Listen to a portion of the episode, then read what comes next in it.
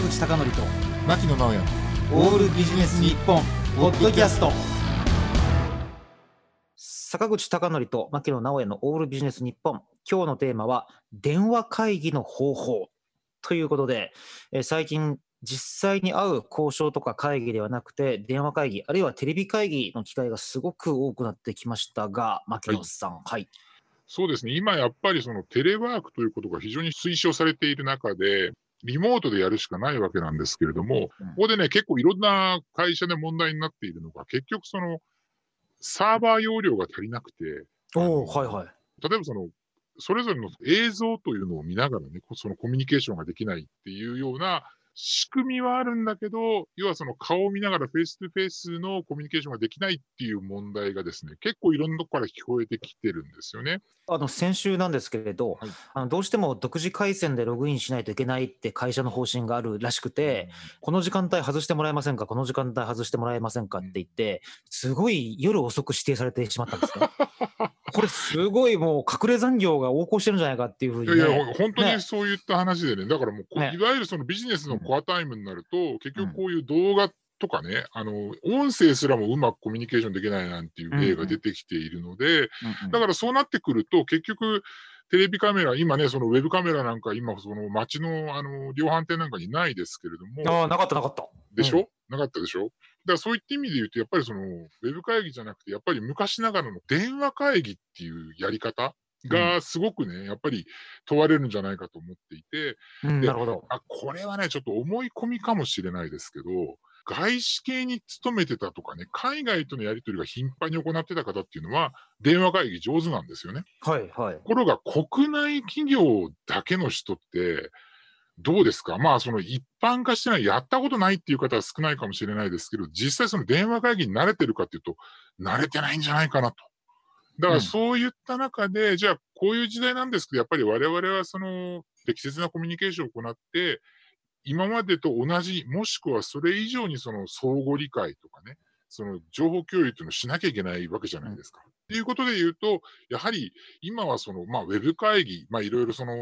やり方がありますけど、それよりもまずね、なんか今必要なのって私、電話会議のうまいやり方じゃないかなということを。思ってるわけなんですよね。あちなみにこの聞いていらっしゃる方にちょっとご想像いただくためにはいあの電話会議ってちょっとわからない人もいると思うんですね。電話会議って簡単にどう説明すればいいでしょうか？え電話会議というのは基本的に、まあ、従来の電話回線を使って、音声のみで、あの、離れた場所にいる人とコミュニケーションを取る、えー会議をする、打ち合わせをするというやり方ですね。例えばウェブ会議だとその顔を見ながらなんで、ある程度、あうんの呼吸っていうのができるかもしれないですけども、電話会議でも3つポイントがあると思うんですけれども、まず1つ目というのが、あの、ものすごくシンプルなんですけども、発言するときに、じゃあこれから牧野が話しますとか、牧野ですけどっていう、要は発言者を名乗るっていうことですね。これね、リアルの会議では絶対ないことなんですよね。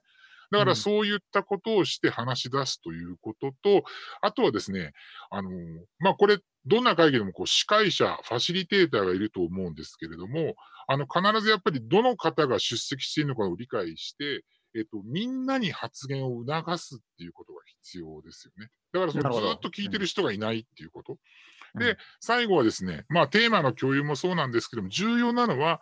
電話会議をした結果で、この会議何を、まあ、決めたのか、共有したのか、そういったことをですね、しっかり、えっ、と、明確にその場で共有認識にするということが重要じゃないかと思うんですね。日本の場合空気が決めてしまうようなことがあるので、こうあんまりりこう結果がどうでプロセスがどうでっていうのはこうなんていうかあんまり明確にしたがらない傾向ありますもんね。うんうんだからそういったことをですね、やっぱりその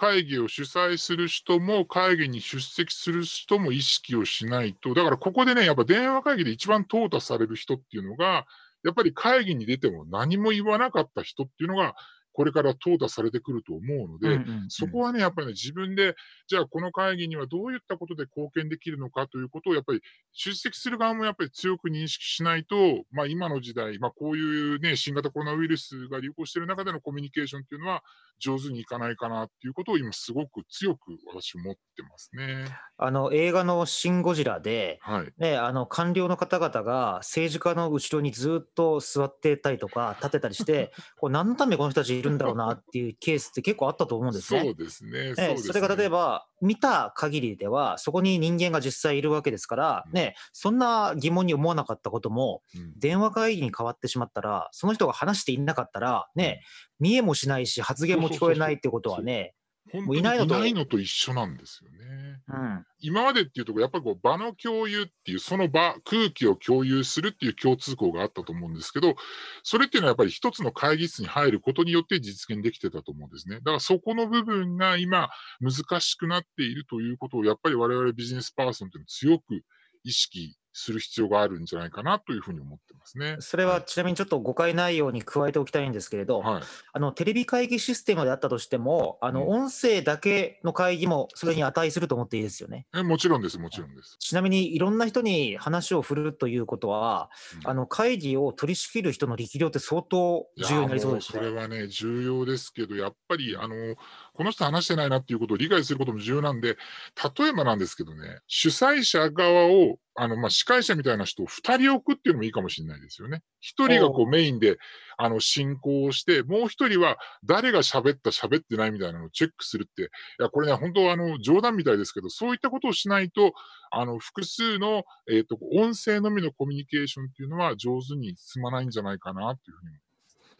あの以前、ある重厚長大な会社の会議に呼ばれたところ、あの発言の順番が決まってるというところがあって、あの取締役から始まって部長の方、次課長の方、で時間切れになって一般社員は話せないみたいな、ね、ことがありますが、逆に言うとそれは、もともとの参加人数というのは過剰であったということが明らかになってくるかもしれないですね。そうですね。もうやっぱり電話会議だとやっぱりもう何十人っていうのは本当にもうあの実現というかね、本当にそんなに人数を集めるのが不要だっていうのがもう分かるんじゃないかと思いますので、特にその討議が必要とされる場合っていうのは、まあやっぱり2桁になると厳しいんじゃないかと思うんですよね。1桁。私なんかやっぱり、まあせいぜいコミュニケーションで5、6人かななんてことすごく思ってますけどね。はい。あのアマゾンの創業者のジェフ・ベゾスは、はい。あのピザを分けて食べれる人数というのはもう最大だっていう言い方をしていたの素晴らしいですね。なるほど。そういう方で言うと、あの4人とか5人とか6人っていうのはうん結構いいところかもわかんないですね。そうですね。はい。あの今、ウェビナーとか行って、ビデオ会議のシステムを使って、あのまあ、理屈的には100人ぐらいの会議ができたりするわけですけど、うんうんもうほとんど全員を把握するの難しいですもんね。無理でしょうね。うんうん、我々がやったやつでもね、30人、40人レベルで、本当に全員の人なんか全く掌握できてないわけじゃないですか。まあ我々がやってるのは本当に非常に軽い皆さんとのコミュニケーションということなんです。それはそれで良しとしたとしても、やはりその会社でね、ビジネスで何らかのこう意思決定につながるような、その前段階としての打ち合わせということであれば、やっぱり必要な人間、人数っていうのはある程度絞り込む必要が。で、やっぱりね、そこで呼ばれない人っていうのが結構出てくるんじゃないかと思うんですよね。それでやっぱりこう自分の立ち位置を理解するなんていうこう悲しいね、ことが出てくるんじゃないかと思うんで、そういったことを避けるためには、やはり発言ということで貢献するっていうことが、えーうんこれからビジネスパーソンにとってはすごく、えー必要なことなんじゃないかなと思います。あと、じゃああのまとめると、自分の名前をしっかり言って、そうですね。あのうん端的に発言する能力っていうのが求められるってことですねはい、おっ。しゃる通りですね。なるほど。はい坂口孝則と牧野直哉のオールビジネス日本ポッドキャスト。今回はここまで。次回もお楽しみに。